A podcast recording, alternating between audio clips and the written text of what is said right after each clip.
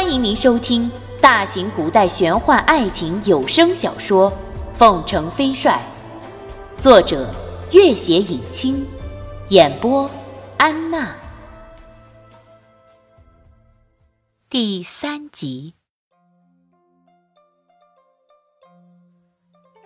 光阴易逝，转眼之间，君玉已经到千丝书院一年多了。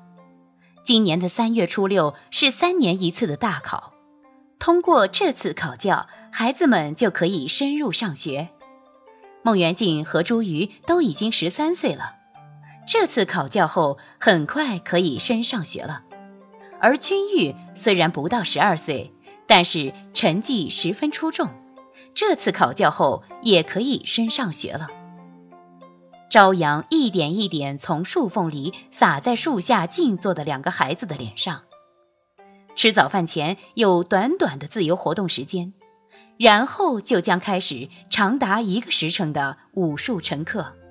这是君玉一天中最快乐的时光。他常常和孟元敬来到广场的古松下闲聊或者看书。这棵古松枝繁叶茂。亭亭如盖似一所巨大的绿屋子，大家都说是千丝书院的风水树。温暖的阳光，习习的微风，花儿的芬芳，美丽的太阳，朗朗的书声，友好的伙伴，每每流露出的那种关爱的眼神，君玉几乎热爱着书院的一切。自从母亲过世后，他几乎已经完全把这里当做自己的家了。孟元敬看他手里握着的一卷五子兵法，道：“君玉，还有三天就要大考了，你已经都准备好了吧？”君玉还没答话，秦小楼已经跑了过来。“君玉啊，师娘叫你去一趟。”哦，君玉立刻站起身。师娘又要给你开什么小灶了？一个忍不住妒忌和恶意的声音飘来。随即，锦衣玉佩的朱瑜和他身后的几个少年已经围了过来。朱瑜一身崭新的丝绸袍子，腰上一边系红色玉佩，一边挂了柄寒光闪烁的宝剑。他看着众人，得意洋洋地举了剑。小穷鬼，没见过这种宝物吧？这把宝剑叫做赵胆，是南朝梁武帝所铸，我父亲送给我参加大考的。君玉看也不看他一眼，只顾往前走。朱瑜大怒，挥了宝剑向君玉的袍子划去。饶是君玉躲得极快，那蓝色袍子的下摆也被极其锋利的剑锋划破了一道长长的口子。朱瑜和身边的几个同伴见他躲闪不及，有些狼狈的样子，都哈哈大笑起来。朱瑜笑声未落，君玉猛地冲了上去，狠狠一拳打在了他的胸口。朱瑜被打得一个趔趄，差点摔在地上。他的一众跟班立刻围了上来，孟元敬和秦小楼也赶紧几步站到了君玉身边。也许是第一次挨打，朱瑜还没有反应过来，只是呆呆地看着对面那双又伤心又愤怒的目光，一动也不动。公子，一个书童怯生生地叫了他一声，他才反应过来。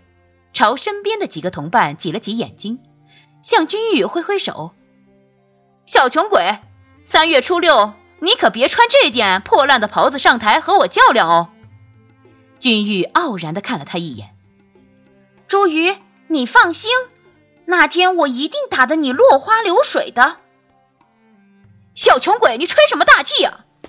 朱瑜破口大骂起来，君玉却已和孟元敬走远了。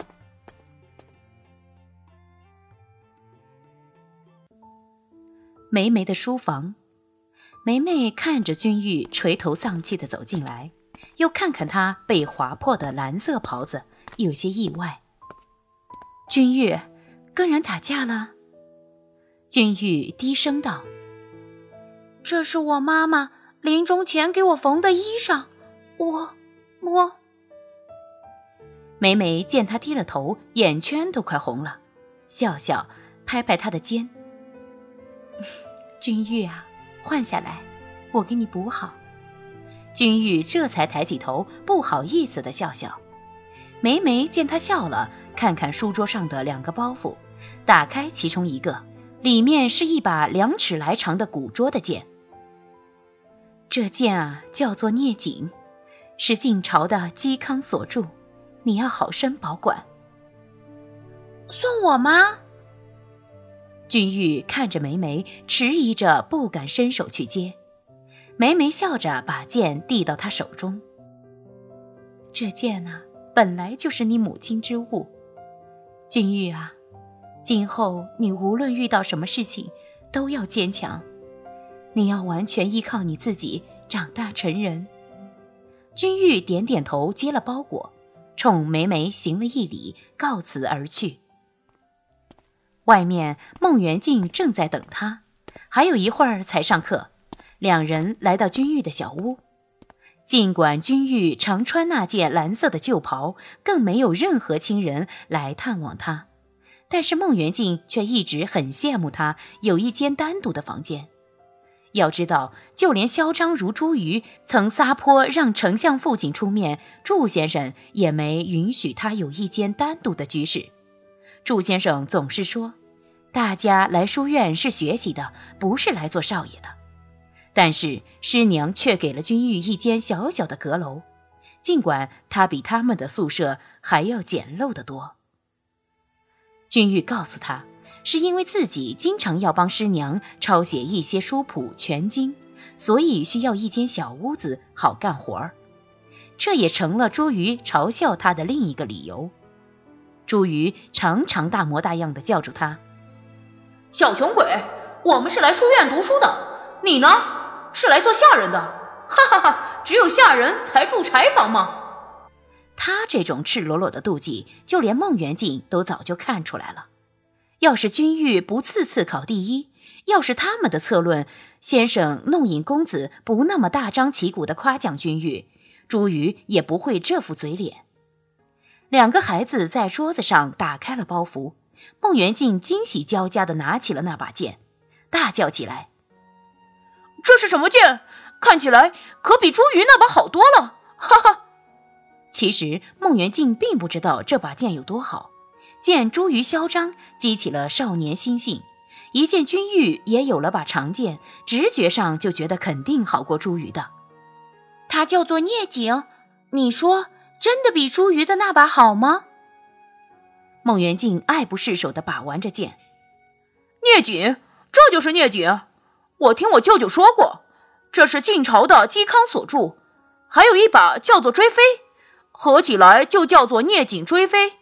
一把在嵇康手中，一把送给了他最好的朋友阮籍。这剑肯定比朱瑜的那把好多了。孟元敬还想追问什么，集合的第一声钟声已经响起，两人赶快跑了出去。书院开设的常规课程为经学、史学、文学、文字学、算术、历法，而为了科举考试设立的八股文和试帖诗也要讲。除了这些课程外，书院还有一门重要的课程是军事策论，主讲策论的先生是弄影公子。弄影公子年仅二十五岁，去年才上千丝书院执教。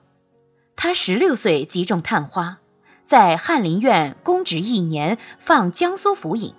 次年升迁，一路做到了正二品的吏部侍郎，可谓少年得志。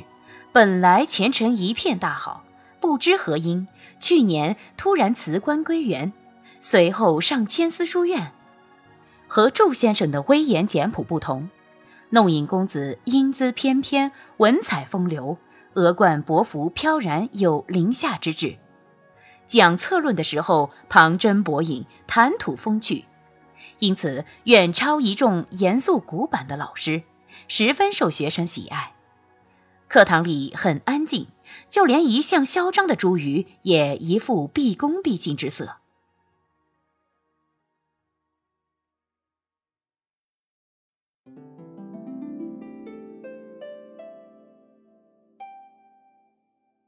本集播讲完毕，感谢您的关注与收听。